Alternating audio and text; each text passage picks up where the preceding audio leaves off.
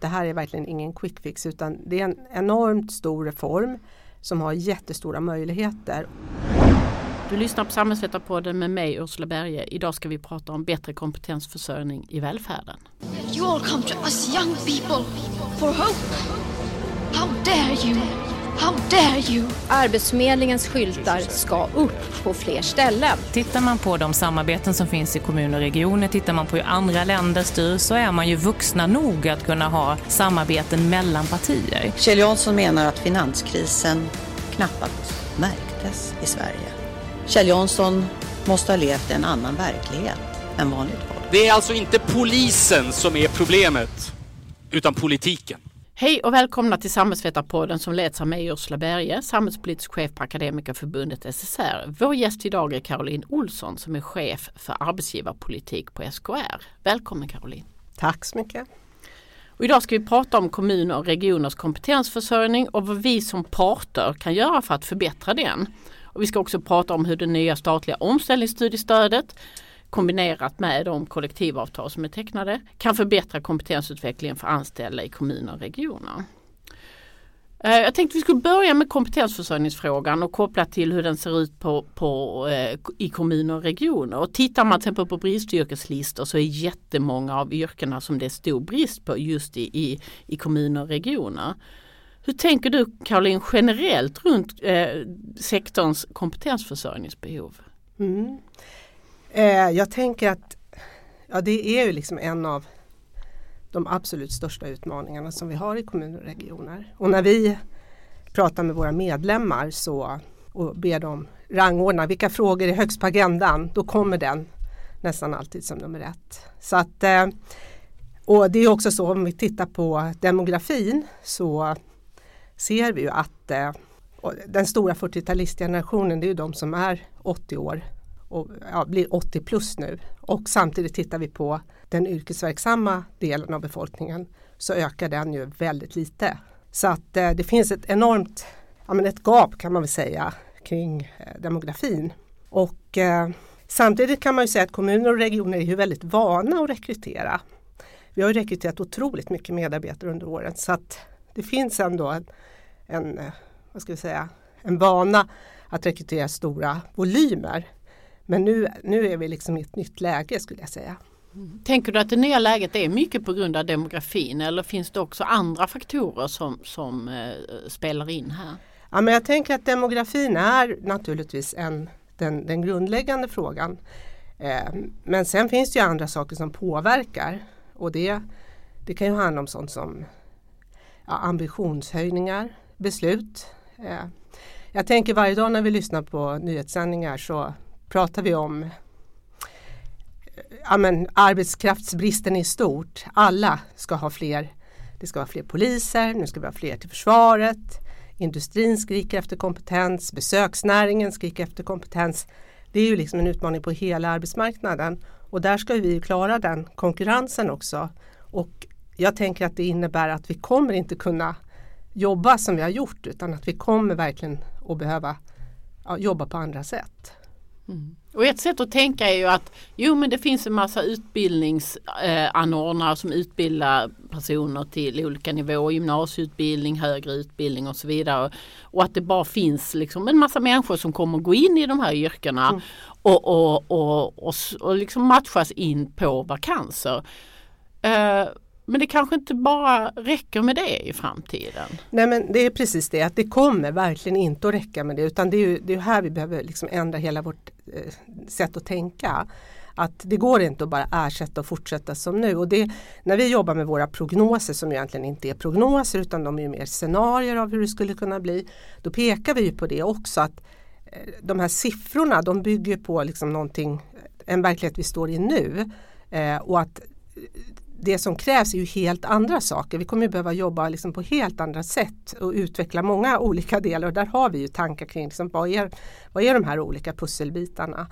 Men eh, ja, man kan ju samtidigt tänka lite positivt också och säga så att mycket av de här förändringsbehoven som vi har pratat om i många år, att vi måste ta steg när det gäller digitalisering och förändrade arbetssätt och så.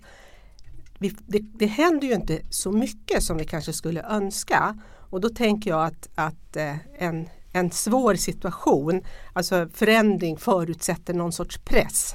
Att eh, när, när det här verkligen blir kniven på strupen då kommer det också att göra att vi får fart på väldigt mycket av det som vi behöver göra som har liksom varit lite trögt. Så att det positiva i det här är också att det kan leda till väldigt mycket förändringar som kan vara bra både för medarbetarna i sektorn men naturligtvis främst för de som är liksom nyttjare av alla tjänster, brukare, patienter och elever.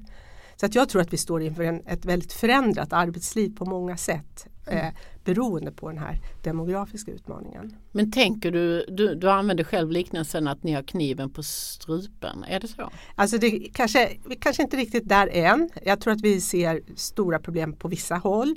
Men jag tror att om vi tittar på den demografiska framskrivningen så kommer det att bli otroligt svårt. Eh, och då kommer vi behöva använda all kreativitet som finns. Eh, så att eh, det är, det är verkligen en utmaning som heter duga men samtidigt så finns det en tilltro till att vi, vi har rekryterat mycket personal, det finns ett stort intresse för yrkena i välfärden. Det är också så, det ska man säga också att antalet medarbetare har ju ökat liksom konstant. Om vi tittar, jag tror mellan perioden 2013 och 2018 så blev det 100 000 fler anställda i, i välfärden och det var ju kopplat då till en sån oförutsedd händelse, om man får säga då, flyktingkrisen. Den gjorde ju att kommunerna rekryterade och regionerna också rekryterade massor av nya medarbetare och klarade den toppen. Så att, och sen kan man säga att efter det så har det fortsatt att öka antalet anställda i regionerna. I kommunerna har det planat ut lite. Så att det rekryteras ju otroligt mycket medarbetare till kommuner och regioner redan idag. Så att det finns en liksom stadig bas att utgå ifrån men det finns också stora utmaningar framåt. Så att det är liksom både och. Mm. Och då tänker jag att um, en sak är att arbetsgivare lyckas rekrytera och det är ju väldigt ensidigt så att säga att ni som arbetsgivare eller mm, ni, du företräder en arbetsgivarorganisation men att arbetsgivarna eh, lyckas rekrytera. En annan sak är vilka är viet som måste arbeta på ett annat sätt. Och jag företräder en facklig part mm. och du företräder en arbetsgivarorganisation. Och vi har möjlighet att göra partsöverenskommelser. Vi ska gå in på en del av dem senare. Men vilka, vilka är det mer som är viet som måste tänka annorlunda? Jag skulle säga att viet är alla parter, alltså det är arbetsgivarna, det är eh, de fackliga organisationerna men det är också staten. Jag tänker att alla är spelare i det här och har eh, saker att bidra med.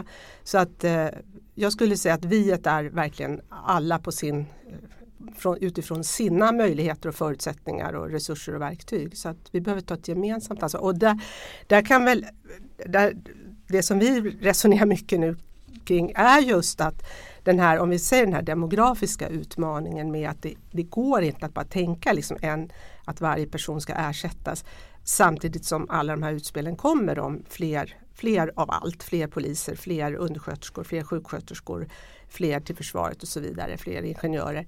Eh, den retoriken håller ju inte längre utan vi måste ju, jag tänker att vi har en, en folkbildningsuppgift i att få alla att förstå att det är liksom inte vägen framåt att tänka att vi ska fortsätta som nu, vi ska bara bli fler. Därför att den ekvationen går inte ihop och här behöver vi Ska vi hitta lösningarna så måste alla liksom ha samma problemanalys. Vi måste förstå att nej, men det är inte den vägen utan vi behöver titta på andra saker samtidigt. Och där tycker jag att vi har en bit kvar, att vi delar inte den problembilden tror jag genomgående utan att vi behöver se den sanningen i vitögat. Och om man tittar på, på statens roll i det här så, så ja det kommer mycket utspel om fler poliser och fler allt möjligt och, och, och det kommer ibland öronmärkta pengar också mm. för olika insatser. Inte minst här har ju pandemin varit full av sånt. Men hur tänker du generellt runt statens långsiktiga ansvarstagande i de här frågorna? Va, vad skulle du vilja se där? Det är många olika saker men rent generellt övergripande kan man väl säga att just färre av kortsiktiga eh, insatser, sådana här pengar för ja, som gäller ett år eller två år eller såna tillfälliga lösningar som också ofta innebär ganska mycket administrativt arbete, svårt att använda pengarna. Så den här detaljstyrningen och så det vi behöver är ju att hitta liksom, tror jag, nya strukturer långsiktigt. Ett långsiktigt arbete, satsningar som går över tid. För Det kan man säga att kommun och regionvärlden är ingen quick fix-bransch quick fix utan eh, det, det, tar väldigt lång tid att få saker att liksom slå rot och bli vardag. Det är, stor, liksom, det är så många arbetsplatser, stora verksamheter. Innan det når liksom ut i kapillärerna så tar det lång tid. Det har vi lärt oss från väldigt många olika saker vi har jobbat med under åren. Att när vi känner själva att ja, men nu, är vi, nu är vi jättetrötta på det här, då säger våra medlemmar, oj men det här har just landat hos oss nu, nu börjar vi jobba med det här, nu håller vi på att bygga strukturer kring det här. Och det tror jag, det tänket måste genomsyra så att det är liksom det långsiktiga tänket och att satsningar görs utifrån vad verksamheten verkligen behöver. De, behöver liksom inte snick, de kan inte snickras någon annanstans och sen träs på utan de måste utgå från behoven ute i verksamheten och den verklighet som finns där ute. SKR har ju drivit ett antal år, ett, jag vet inte om det är ett projekt men det heter Sveriges viktigaste jobb och ni, ni formulerar nio strategier för en bättre kompetensförsörjning. Du har nämnt en del av de här sakerna som handlar om digitalisering och sådana saker. Eh, skulle det räcka? De nio strategierna? Alltså de nio strategierna har vi ju jobbat med just under många år. Det är ett sånt bra exempel på att det har verkligen liksom landat ute i kommuner och regioner. Så att nu, nu, det är många som har utformat sina kompetensförsörjningsplaner och så utifrån de nio strategierna. Alltså det, just på det här temat att hålla i och hålla ut. Eh, de, eh, de handlar om det som arbetsgivarna själva kan förfoga över. Och vår tanke när vi utformade dem det var att bygga på det som redan där det fanns embryon, liksom, där vi kände att det här är, är man bra på på vissa håll ute, det är värt att sprida bredare. Men också att det var nio saker som arbetsgivarna själva kan förfoga över. Parallellt med det finns ju allt det här som ligger hos andra aktörer, staten till exempel, utbildningssystemet och så. Och där har man ju en annan roll, det är ju mer påverkans opinionsbildningsarbete och så. Men det här, tanken med de här nio strategierna det var att peka på just här, det här är saker man förfogar över. Och så valde vi och har vi liksom tänkt att det, det är på lite olika, vad ska säga, olika kluster. Där ett kluster handlar ju om det här med attraktiva arbetsgivare som naturligtvis är en jätteviktig del. Att man, och där vet vi ledarskap är jätteviktigt. Det här med att möjligheter till kompetens och karriärutveckling är sådana saker. Att, att, att det uppfattas som attraktivt att jobba i kommun och region. Eh, och sen har vi en del som handlar om det här med arbetssätt och nya lösningar, digitalisering ett exempel. Att vi måste jobba på andra sätt och utforska dem och hitta ja, sätt att lösa som inte kanske kräver att vi verkligen kan använda medarbetarna till det där medarbetarna gör den stora skillnaden och se vad går att kanske automatisera eller vad kan kanske en patient göra själv och så vidare. Så att utforma det. Samarbeten på andra sätt också. Och sen det tredje sjoket det handlar ju om det här med egentligen att vi måste vara bra på att ta vara på de som finns i verksamheten och se kan, liksom, hur, hur kan vi understödja möjligheterna att få fler att jobba mer, alltså heltid men kanske förlänga arbetslivet också något år. Men också att inte hamna i, i, i sjukskrivning utan att vara på jobbet, vara frisk och kunna jobba. Så att det, det, det, är en bred palett som, och varje område är ett jätteområde. Men det är ett sätt att försöka ska säga, paketera en, en väldigt komplex utmaning på ett, på ett enkelt sätt eh, och kunna fungera som inspiration för att sätta igång liksom, egna utvecklingsarbeten och få kraft i det. Mm.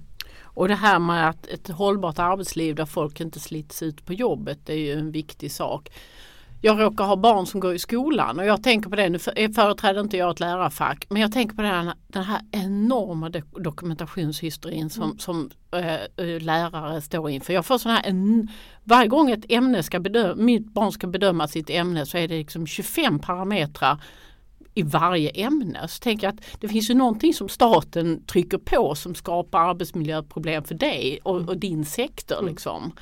Absolut och det där, är ju, det där är ju en fråga som som, som lyfts av väldigt många. Och, och, här, här har vi verkligen anledning att ifrågasätta vem, har, vem, vem är det som behöver all den här dokumentationen och vad, vad är priset för den? Och när vi då tänker att vi måste ju se till att varje medarbetare verkligen får jobba med det som han eller hon är utbildad för och där man verkligen kommer till sin rätt.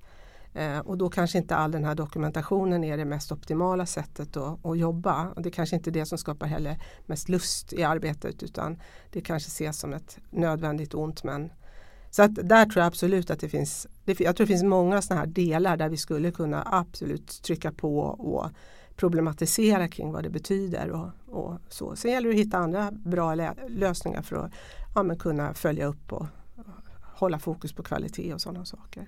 Och då blir det tydligt att staten också kan vara en del av problemet vad det gäller arbetsmiljöfrågor. Ja men absolut och det är det, det, är det jag menar med det här med att alla parter, det är kommunicerande kärl, alla de här frågorna kring liksom, arbetsmiljö och omställning och så, det, det, hänger ihop alltihopa och alla parter har liksom en, en pusselbit och, och det är här vi måste jobba tillsammans och jag tror vi måste just göra gemensamma problemanalyser för att om vi ska komma till rätta med det exemplet, det här med omfattande dokumentation, då måste vi vara överens om att det är ett problem. Och hur, ser, hur stort är det problemet och liksom definiera problemet på något sätt för att kunna också prata om lösningar.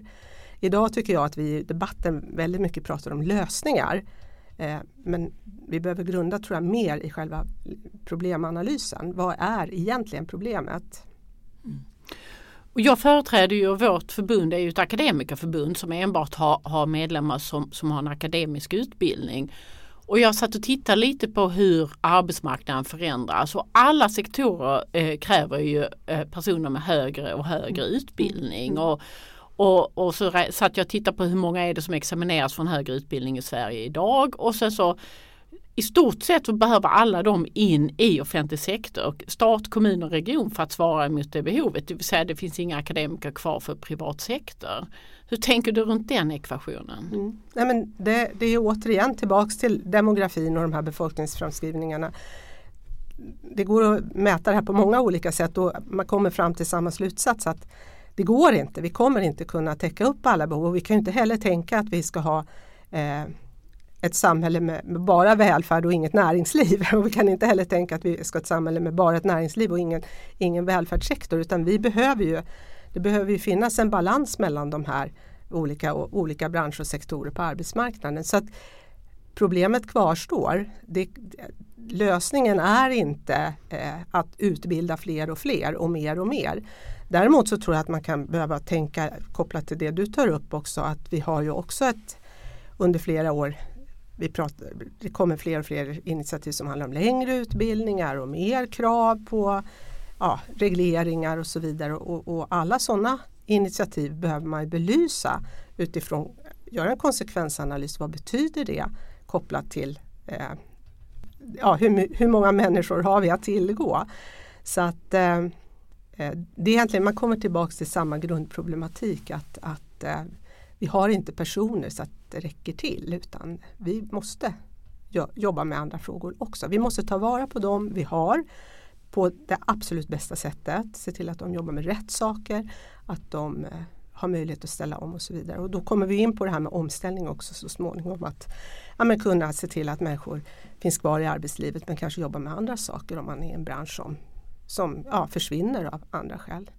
Eh, men vi kommer inte kunna lösa det bara med, med medarbetare. Eh, även om vi ställer om på ett klokt sätt så kommer vi behöva lösa arbetsuppgifter på andra sätt och då kommer vi in på digitalisering och automatisering och att göra mer själva som ja, patient eller brukare eller elev eller vad vi nu gör.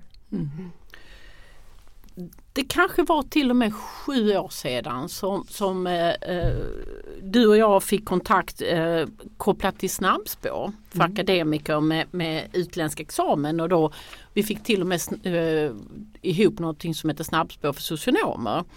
Och, och, det var ett sätt att hitta grupper det var ju det fallet nyanlända ju som, som kommer med färdiga akademiska utbildningar från andra länder som behöver eh, liksom bedömas och godkännas av universitets och högskolerådet och sedan kunna tillvaratas i den utbildningsnivå och den kompetens de har. Um, så tänker jag så här, var finns morgondagens välfärdsarbetare? För den där gruppen är ju om man ska titta nationalekonomiskt ganska underutnyttjad. Men det mm. finns ju många andra grupper. Var finns morgondagens välfärdsarbetare? Förutom de som redan är i välfärden. Mm. Eh, en stor del av dem som rekryteras till välfärdsjobben redan idag är ju vuxna.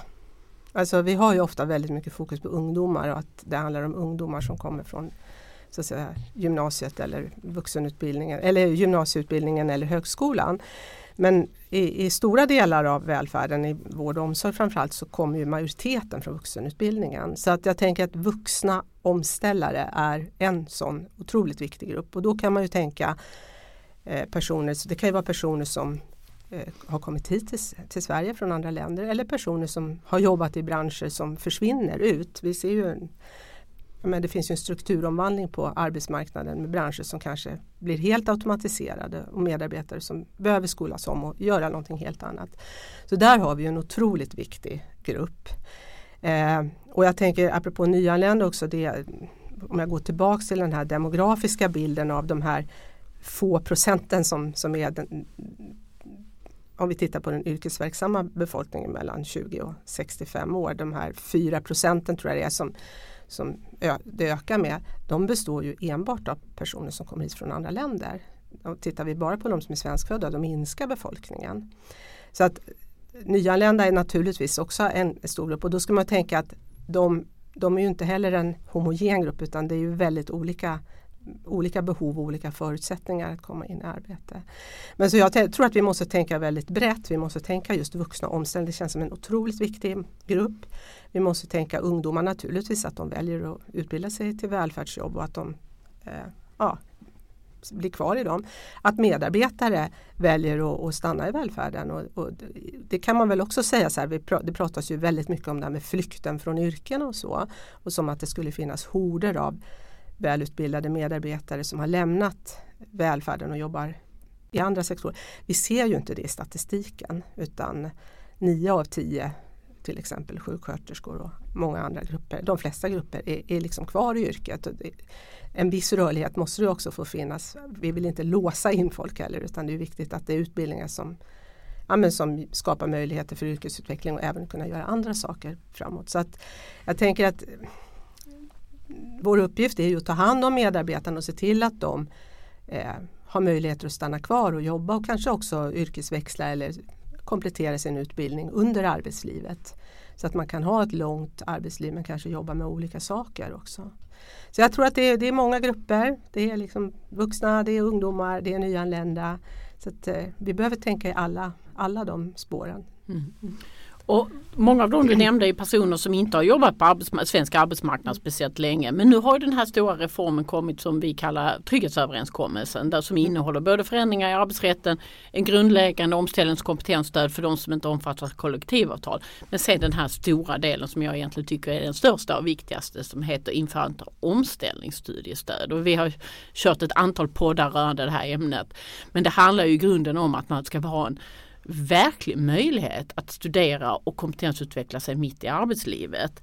Eh, hur, och, och det, det, är ju en, sak, en del av det är en statligt åtagande och en andra är ju det som, som ni, eh, vi har lyckats förhandla fram i, i ett bra kompletterande kollektivavtal. Eh, hur ser du inledningsvis på den här eh, potentialen i den här överenskommelsen och i den här reformen i stort rörande kompetensförsörjning? Nej, men jag, jag tänker att den, det, det, är en otroligt viktig reform. Och att den verkligen kommer i rätt tid. Alltså dels på grund av det här vi har varit inne på med, med hur kompetensförsörjningen ja, det vi ser framför oss, den utmaningen. Men också för att vi ser de här strukturförändringarna på arbetsmarknaden, att branscher kommer att försvinna och nya branscher kommer till. Eh, men också för att det pågår väldigt mycket utveckling i våra yrken. Alltså det pågår en stark utveckling på många sätt eh, inom välfärden med välfärdsteknik, med digitalisering, med nya metoder och så vidare. Så vi är inne i ett, på ett sätt ett otroligt spännande skede där väldigt mycket händer. Och eh, då kommer ju en sån här möjlighet väldigt väl till pass. Så att jag tänker att det här är en väldigt, väldigt viktig reform. Och jag håller med om att den, den har en väldigt stor potential. Eh, och tajmingen är alldeles rätt också att den kommer nu. Mm. Och den träder faktiskt i kraft om en exakt en månad. Mm. Mm. att vi spelar in detta första juni och den mm. träder i kraft första mm. juli. Så det är mm. ju... Men eh, jag tänkte, det här är ju, alltså man har ju tänkt från politiskt håll och också från parterna i decennier hur man ska få till en, en vettig eh, möjlighet till, till, kompetensutveckling mitt i arbetslivet och, och, alla möjliga idéer har havererat för de inte har fungerat och detta är någonting som, som många parter tror på. Utifrån att du företräder arbetsgivare, som arbetsgivare som också har, har kompetensbrist och, eh, och, och saknar personal. Hur ska du få dem att se detta som en möjlighet och inte ett hot mot verksamheten? För det innebär att någon ska vara studieledig mm. för att kompetensutveckla mm. sig. Hur gör du den resan med era medlemmar? Mm. Jag tänker att det är ett väldigt eh, handlar om att vara väldigt långsiktig och uthållig. Eh, och där lite tillbaks till det jag sa förut, det här är verkligen ingen quick fix utan det är en enormt stor reform som har jättestora möjligheter och vi måste jobba väldigt vi måste göra väldigt många saker men vi måste göra det också över en lång tid. Alltså vi behöver gneta med det här och vi behöver tänka använda alla våra kanaler och möjligheter och, och jag, jag, tror att det är jättebra att tänka hela arbetsmarknaden att, att verkligen ta i den, i den oron då som kan finnas kring att ja, men, vi kan inte släppa och vi tappar och så utan vi behöver verkligen se att vi behöver ha ett, ett stort flöde mellan verksamheter eh, och branscher det gynnar alla därför att vi är i en sån omställning. Så att vi har en jätteviktig uppgift i det och jag tänker att vi eh, det vi tänker är ju att vi behöver göra väldigt många olika kommunikationsinsatser. Eh, och det är lite olika steg i det. Nu handlar det först om att reda ut. Det finns väldigt mycket frågor som vi behöver kunna svara på. Det pågår ju arbete mellan oss parter om att ta fram en partsgemensam kommentar. Alltså vi behöver kunna svara upp på alla frågor som kommer. Och sen behöver vi göra eh, många utbildningsinsatser i olika steg. Och det är också så att kommuner och regioner är ju också väldigt olika verksamheter. Vi har allt från jättestora regioner till väldigt små kommuner. Och de behöver, vi behöver kommunicera på många olika sätt också. Så att, eh, jag tänker att det är liksom inte heller en sak vi gör utan det är ett långsiktigt planerat uthålligt arbete med det eh, under lång tid. Vi tänker från vår sida i och med att vi har förhandlat eh, en del av den här överenskommelsen också så tänker vi som fackförbund att vi har ju också ett ansvar att informera våra medlemmar om den här möjligheten. Och staten har sitt ansvar och här är det har, man, har tre parter varit med så måste tre parter också vara beredda att, att eh, ja, informera om det här ute i kapillärerna. Eh, kommer det informeras också gemensamt från parternas sida på olika sätt? Alltså vi kommer ju, det kommer ju Eh, som du säger, vi kommer ju behöva jobba både var för sig eh, och vi behöver jobba tillsammans. Och vi har ju också, fonden har ju ett jätteviktig, en jätteviktig roll i, i det här informationsuppdraget. De har ju fullt fokus på det här. Eh, de har kanaler, de har kompetens, de har ja, medarbetare eh, runt om i landet. Så att Omställningsfonden kommer att spela en jättestor roll i det här. Eh, men sen behöver vi naturligtvis också göra saker eh, både tillsammans och var för sig. Så att vi behöver använda tror jag, alla kompetenser och alla kanaler vi har. Och det kan man säga, vi har ju lite lärdomar tänker jag också, för vi har ju andra partsgemensamma eh, gemensamma organisationer som Sunt Arbetsliv till exempel. Och där har vi ju sett när vi vill komma ut med information. De, de har ju ett stort uppdrag också då, organisationen Sunt Arbetsliv att komma ut. Och det, det får väldigt god spridning men det har också en stor effekt när parterna själva går ut i sina egna kanaler. Eh, det får ett väldigt stort genomslag och också väldigt tydligt när de fackliga organisationerna använder sina eh, kanaler så eh, har det stor effekt. Det kan vi se direkt i, man mäter hur man går in och använder olika verktyg och så. Så man går och ser sambandet väldigt tydligt. Så att eh, jag tänker att det är både ett ansvar för var och en men också ett ansvar vi har gemensamt. Och eh, jag nämnde att om en månad så träder det i kraft men det är om en vecka så tar riksdagen beslut om det. Så att det, eh, det finns ju ett ganska omfattande uppdrag ganska snart att mm. informera om. Jag tänkte på det, jag, jag är ute och pratar ganska mycket med våra medlemmar om det här. Det är inte många som känner till det. Nej, och jag tror att här kan vi, måste vi tänka att det här kommer att ta tid. Eh, det är så med alla stora reformer. Och egentligen är det så här att när vi har tecknat ett avtal, det är inte slutpunkten utan det är startpunkten egentligen på ett stort arbete. Så att eh, det här är någonting vi kommer att få jobba med under, under lång tid och uthålligt. Så att eh, det tar tid. Alltså jag kan säga att vår erfarenhet till exempel när vi har jobbat med de här nio strategierna det är att det, det, det kan ta ett par år innan det landar ute och, och då kan vi vara lite så här, ja men nu har vi nästan tänkt att vi behöver komma med något nytt. Men då har det landat där ute. Liksom. Så att det är erfarenheter från tidigare sådana här stora arbeten det är att man måste tänka i flera års perspektiv för att komma ut allra längst ut i, ja, på den enskilda arbetsplatsen. Men vi ska ju naturligtvis göra allt vi kan. Men jag tror att vi har en fördel nu och det är ju att just som jag sa i början att kompetensförsörjning är liksom väldigt högt på agendan. Det är en het fråga eh, ute i kommuner och regioner. Eh, frågor som man verkligen funderar över. Så att jag tänker att eh, koppla ihop det här på ett väldigt bra sätt och se att omställning, vi har slutat prata lite om rekryteringsutmaningen och pratar om omställningsutmaningen för att visa att omställning är helt central eh, i, i det läge som vi kommer att vara i. Så att eh, jag tror att det finns en bra, det finns ett stort intresse för frågorna så att eh, det kan vara till vår fördel att vi kommer inte ut med någonting som man kanske bara ruskar på axlarna och tänker att det här är, berör inte oss utan alla är väldigt tror jag, intresserade av att få hjälp och hitta lösningar på hur man kan jobba med kompetensfrågan. Det är intressant det du säger för att den här frågan från början startar ju med en, en eh, ett huvudavtal och en principöverenskommelse på privat sektor som iscensatte allt det här vi har nu. Men att du säger att det kan finnas en fördel för KR-sektorn just för att kompetensförsörjningsfrågan är så tydligt att man måste apostrofera på ett nytt sätt. Ska man se det så att KR-sektorn har en fördel här kanske? Ja, kanske. Nu tror ju jag att skulle, vi, skulle du fråga en företrädare för den privata sektorn så skulle de säga att de har också en jättestor kompetensutmaning. För det är så, så situationen ser ut nu att vi pratar om arbetskraftsbrist på hela arbetsmarknaden.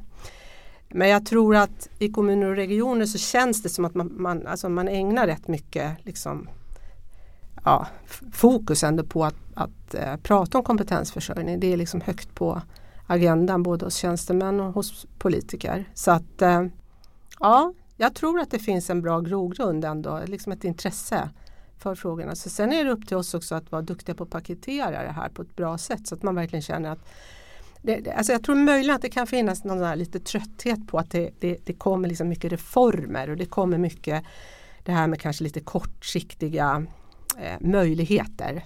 Typ statliga satsningar på någonting. Eh, och att det gäller för oss att, att, peka på att det här, är inte, det här är ett långsiktigt arbete. Det här är någonting som vi ska bygga in i vår, i vår verksamhet. Det är inte något tillfälligt utan det är någonting som blir, behöver vara en naturlig del av eh, vår verksamhet framöver och, och liksom arbetet i, med kompetensförsörjning. Att det är en, en pusselbit i det och inte ett, ett tillfälligt projekt.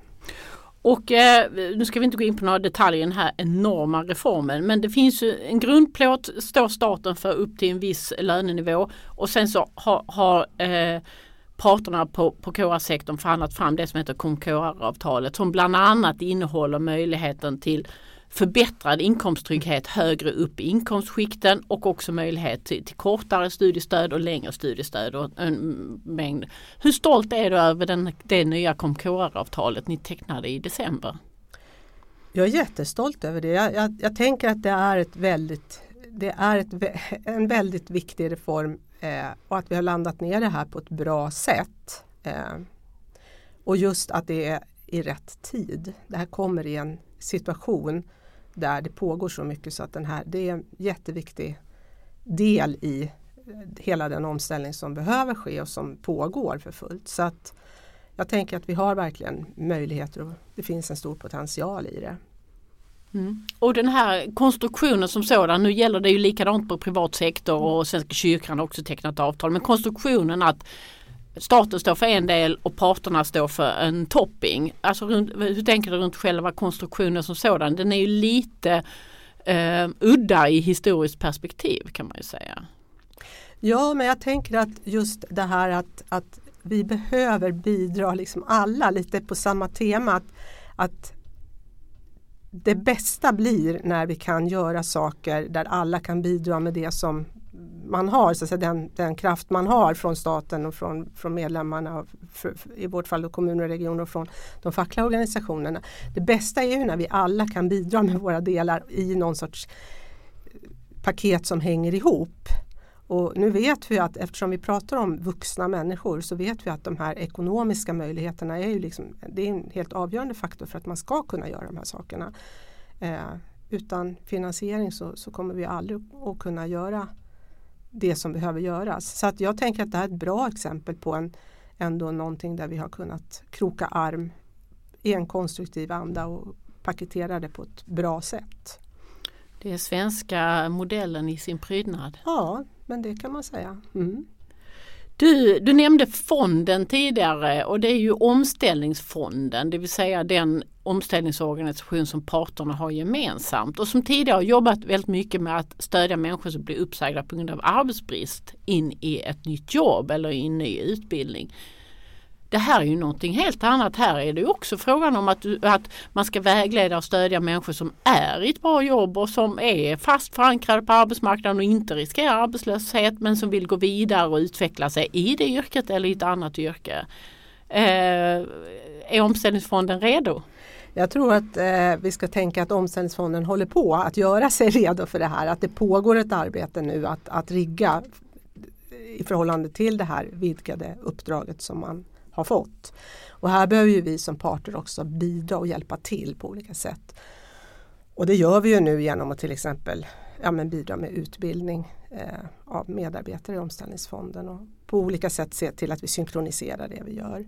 Så att det är en resa som fonden behöver göra. Det är ett stort utvecklingsarbete. Det ska man inte sticka under stol med. Och det kommer också ta lite tid. Men här tror jag att eh, det handlar ju om att, göra den, ta den uppgiften och verkligen satsa på den. Att vi som parter backar upp, eh, stöttar med allt det vi kan och sen att vi följer det här noga också nu och ser, liksom utvärderar vad är det som behövs och vad, ja, men ser vi brister så behöver vi ju hjälpa till och se till att vi kan lösa det. Det är svårt också att måla upp allting från början hur det här ska bli. Det är ju liksom en helt ny stor reform vi går in i. Jag tror att vi kommer att göra mycket lärdomar nu under den här första tiden och se vad är det som fungerar och vad, vad kanske haltar. Eh, och vara beredda på att ibland får man skruva lite i saker och ting också för att få det på plats. Mm. Och för att betona det att allting hänger ihop så är det ju så att det ska ju finnas en utbildning man kan gå som stärker individens mm. ställning på arbetsmarknaden. Mm. Och reguljär utbildning ser ju ut som den gör. Det finns både grundvux och komvux och yrkesvux och allt möjligt. Det finns också högre utbildning som har ju lite mer eh, trögstartad organisation kanske. Hur mycket tänker du att, att den här kompetensutvecklingen ska ske inom ramen för reguljär utbildning eh, som redan finns idag och hur mycket kommer kanske upp, omställningsfonden behöva köpa uppdragsutbildningar för att de inte finns eller reguljär utbildning ger inte den typen av utbildningar. Hur ser du runt hur det här utbildningsutbudet kommer förändras? Mm. Jag tänker att det är flera olika delar i det. Dels tänker att det är väldigt svårt nu att sia. Här tror jag vi behöver vara väldigt liksom nära och, och följa och se vad, vad, är det, vad är det som kommer ut. Liksom, hur ser, kommer behoven att se ut? Eh, men jag tror att dels att det reguljära utbildningssystemet kommer också att prövas och här behöver vi som parter tror jag vara tydliga med eh, förväntningar på det. Att omställningsfonden kan inte, kommer inte kunna lösa allting utan eh, vi kommer att behöva ställa krav på det reguljära utbildningssystemet och här vet vi ju redan nu att det finns saker vi önskar som kanske inte riktigt finns på plats. Och för vår del så ser vi ju till exempel vikten av det här med att man kan utbilda sig oavsett var i landet man bor. Att det finns en geografisk faktor som är jätteviktig. Och då handlar det ju väldigt mycket om att kunna tillgängliggöra utbildning på nya sätt och då pratar jag både om tid och rum och form. Att kunna läsa på distans, att kunna läsa kortare utbildningar och så. Och där, där tycker jag att det finns eh, vad ska vi säga, utvecklingspotential, inte minst inom högskolan. Eh, att man skulle behöva vara mer snabbfotad och, och mer lyhörd.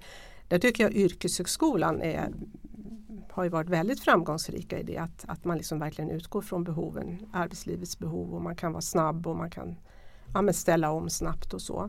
Men, men vi ser ju att det finns behov egentligen i alla utbildningsformer. Alltså på högskolan kanske handlar det om mer flexibilitet just det här med tid, rum och form. Yrkeshögskolan är en jätteviktig aktör eh, när det kanske handlar om eh, kortare utbildningar och också eh, det finns vissa områden inom kommunsektorn där det helt saknas utbildningar som inte finns där yrkeshögskolan skulle kunna fylla en roll inom till exempel de kommunala bolagen finns ju sådana behov inom vatten och avlopp och energiområdet och så. Vuxenutbildningen har vi också ett dilemma med att de yrkesverksammas behov prioriteras ner så att eh, det finns behov där också. Eh, och sen har vi pratat om de här utlandsutbildade som har behov också där det finns saker också att önska att det skulle kunna gå snabbare. Så jag tror att vi behöver vara en eh, bra röst eh, gentemot staten när det gäller det reguljära utbildningssystemet och kunna tydligt formulera och det har vi gjort. Vi har ju haft ett, ett antal möten redan med departementet också men det tror jag vi behöver fortsätta att göra och tala om vad är det vi ser att vi behöver för någonting och här tror jag vi kan kroka arm också partsgemensamt kring en hel del av de frågorna. Och sen får vi följa tror jag vad, vad, hur behoven kommer att se ut och vad det är som behöver så att säga, göras vid sidan av det. Mm. Det är svårt att säga hur mycket, hur stora volymerna kommer att vara. Nej och eh, den statliga utredningen har ju flaggat för att på, fram till 2026 kanske vi pratar om 44 000 personer som är inne i det här systemet årligen. Så det är ju en, det är en stor reform mm. som i och för sig upp, kommer ta tag och komma upp mm. till de volymerna. Men jag tänkte högre utbildning och någonting vi har drivit är ju väldigt mycket att det som har hänt inom högre utbildning är att allt mer låst i program mm. och, inte, mm. och inte så mycket fristående kurser som går att söka mitt i arbetslivet och att där är någonting, en uppluckring av den här programifieringen av högre utbildning är en väldigt viktig uppgift för utbildningsministern att ta tag i. Men du är ju också, dina medlemmar är ju också väldigt stora utbildningsanordnare mm. med både komvux och SFI mm. och, mm. och ja, delar av yrkesvux och så vidare och grundvux och sådär. Hur tänker du runt att kommunerna faktiskt kan leverera, leverera som utbildningsanordnare en hel del av sina egna behov själva? Mm. Så är det ju och eh, det är ju också någonting som kommunerna emellanåt får kritik för. Att man tycker att man lägger för mycket av resurserna på just vård och omsorg eh, i förhållande till Eh, det närings, näringslivets behov. Eh, och det är ju väldigt olyckligt att vi ska ställa det mot varandra för vi behöver ju klara av båda. Eh, så att det är ju en utmaning, det är ingen tvekan om det. Men jag, jag tänker att det finns ju en styrka i det. Att både vara så att säga, utbildningsanordnare men också vara arbetsgivare och, och, den styrkan ska vi ta vara på. Jag tror att det finns en stor potential i att kroka arm ännu mer och jobba närmare varandra på lokal nivå. Och eh, då tänker jag också faktiskt arbetsmarknadsenheterna eh, och där har vi sett en del exempel på att man har ganska lite kontakt eller man lever i ganska olika kulturer. Så att här tror jag att det finns eh, potential i att jobba närmare varandra och ja, mötas och se hur, hur skulle vi kunna nyttja varandra bättre eh, i kompetensförsörjningsarbetet. Den här Comcora-avtalet är ett jättestort avtal som, som också vi från, från förbundets sida tycker är väldigt bra avtal och faktiskt bitvis bättre än det vi har på privat sektor. Så, så det här är en fantastisk möjlighet. Tänker du dig att, att det, här, det här är ett jättestort implementeringsarbete men finns det andra partslösningar? Finns det andra kompletterande avtal eller där, där, vi skulle kunna jobba vidare tillsammans för att detta ska implementera, alla de här delarna ska haka i varandra på ett vettigt sätt. Där vi som parter kan samarbeta. Uh, ja, men jag tänker två saker. Det ena är att, att jag tror att vi ska, vi ska akta oss nu för att ta på oss för mycket nya saker. Jag tror att vi behöver fokusera väldigt mycket på att sjösätta det vi har nu. Det är ett jättestort jobb och vi behöver göra det bra och vi behöver hjälpas åt. Så att jag tror att vi ska fokusera på det i första hand. Men Däremot så, så det vi också har som vi eh, äger tillsammans det är ju de partsöverenskommelser vi har på arbetsmiljöområdet. Och där tänker jag att de hänger också tätt ihop. Alltså jag ser att det finns kopplingar mellan det vi gör eh, när det gäller arbetsmiljö och att sänka sjukfrånvaron och omställning. Och där tror jag att vi ska titta på hur vi kanske skulle kunna synka det ännu mer och dra liksom växlar på det. Eh, för att ja, i mitt huvud så hänger de samman i mångt och mycket. Att eh, omställning är ett sätt att jobba med ett friskt arbetsliv och att man ska kunna jobba längre. Det, det, är inte, det, är inte, det är inte när vi har fyllt 60 vi ska börja med omställning utan det ska vi göra tidigare i arbetslivet. Vi behöver göra det under hela arbetslivet och det är också ett sätt att, tror jag, ja, men upprätthålla en, en god arbetsmiljö. Att kunna ställa om, kompetensutveckla sig och, och ja, bygga för ett långt och hållbart arbetsliv.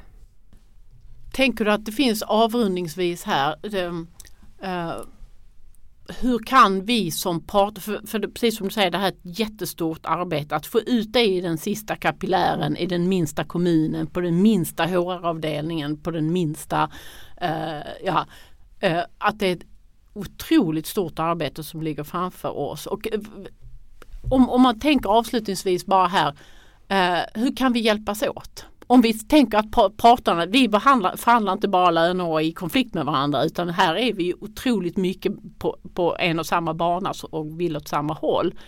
Kan, kan, hur tänker vi nytt runt det här så att vi verkligen får ut detta och får en styrka i detta så snabbt som möjligt? Mm. Ja, men det är som du säger, det är ett jätte, jättestort jobb och det, det eh, vi behöver hjälpas åt. Och jag tror att, att det vi behöver göra är att göra det här liksom tydligt och begripligt. Vi behöver konkretisera så att man förstår liksom, vad har vi för nytta av det här? Hur kan vi använda det här? Hur kan vi Alltså det behöver bli, jag tror att det behöver tas ner till exempel och väldigt liksom tydligt eh, vad värdet är av det här och vad man skulle kunna göra och hur det här blir en naturlig pusselbit i kompetensförsörjningsarbetet.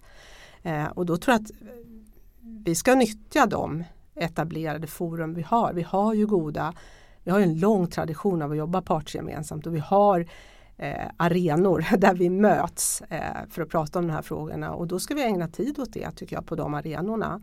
Att verkligen fundera på hur kan vi gemensamt paketera och kommunicera det här så att det verkligen blir nyttigt, användbart och efterfrågat och ja, verkligen får den kraft som vi ser att det förtjänar. Och ibland säger vi att det här är det största som hänt på svenska arbetsmarknaden sedan MBL. Ja, men det, jag tror att och just i ljuset av den, det läge vi är i just nu så tror jag att, att det här är en otroligt viktig del i att lösa framtidens utmaning. Tack Caroline. Tack.